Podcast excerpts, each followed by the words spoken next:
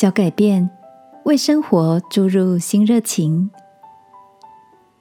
晚安，好好睡，让天父的爱与祝福陪你入睡。朋友，晚安。今天的你做了些什么呢？不知道你都如何的规划休闲的时间？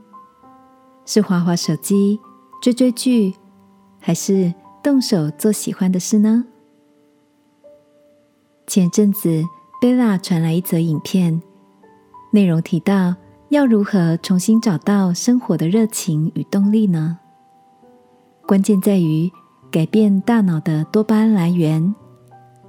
多巴胺是大脑的神经传导物质。当大脑释放多巴胺的时候，会带给我们快乐和满足感。影片提到，有两种类型的活动能产生多巴胺，一种是消耗性活动，像是使用三 C 产品、社交媒体或是吃垃圾食物；而另一种是创造性活动，譬如运动、沉思。学习新事物、晒太阳等等，而只有创造性的活动能够让人在生活中找到热情。看完影片之后的我，跟贝拉讨论到，究竟我们的日常都把时间花费在哪里？贝拉说，手机偷走了他的多巴胺，而我则是在追剧中消耗了不少热情。当我们约定好个别重新学习荒废的日文拼布手作后，发现每天醒来迎接的不是懊悔为何昨天因为追剧晚睡，而是兴奋又期待新的一天到来。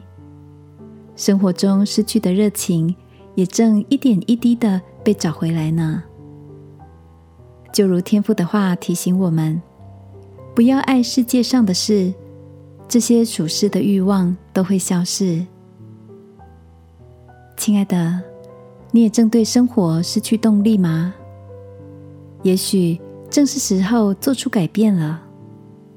尝试做些运动，学习一项新技能，看完一本书，相信我们都能散发闪亮的眼神哦。一起来祷告，亲爱的天父。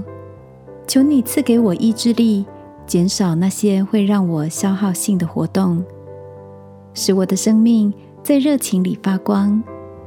奉耶稣基督的名祷告，阿门。晚安，好好睡。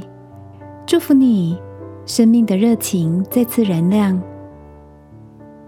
耶稣爱你，我也爱你。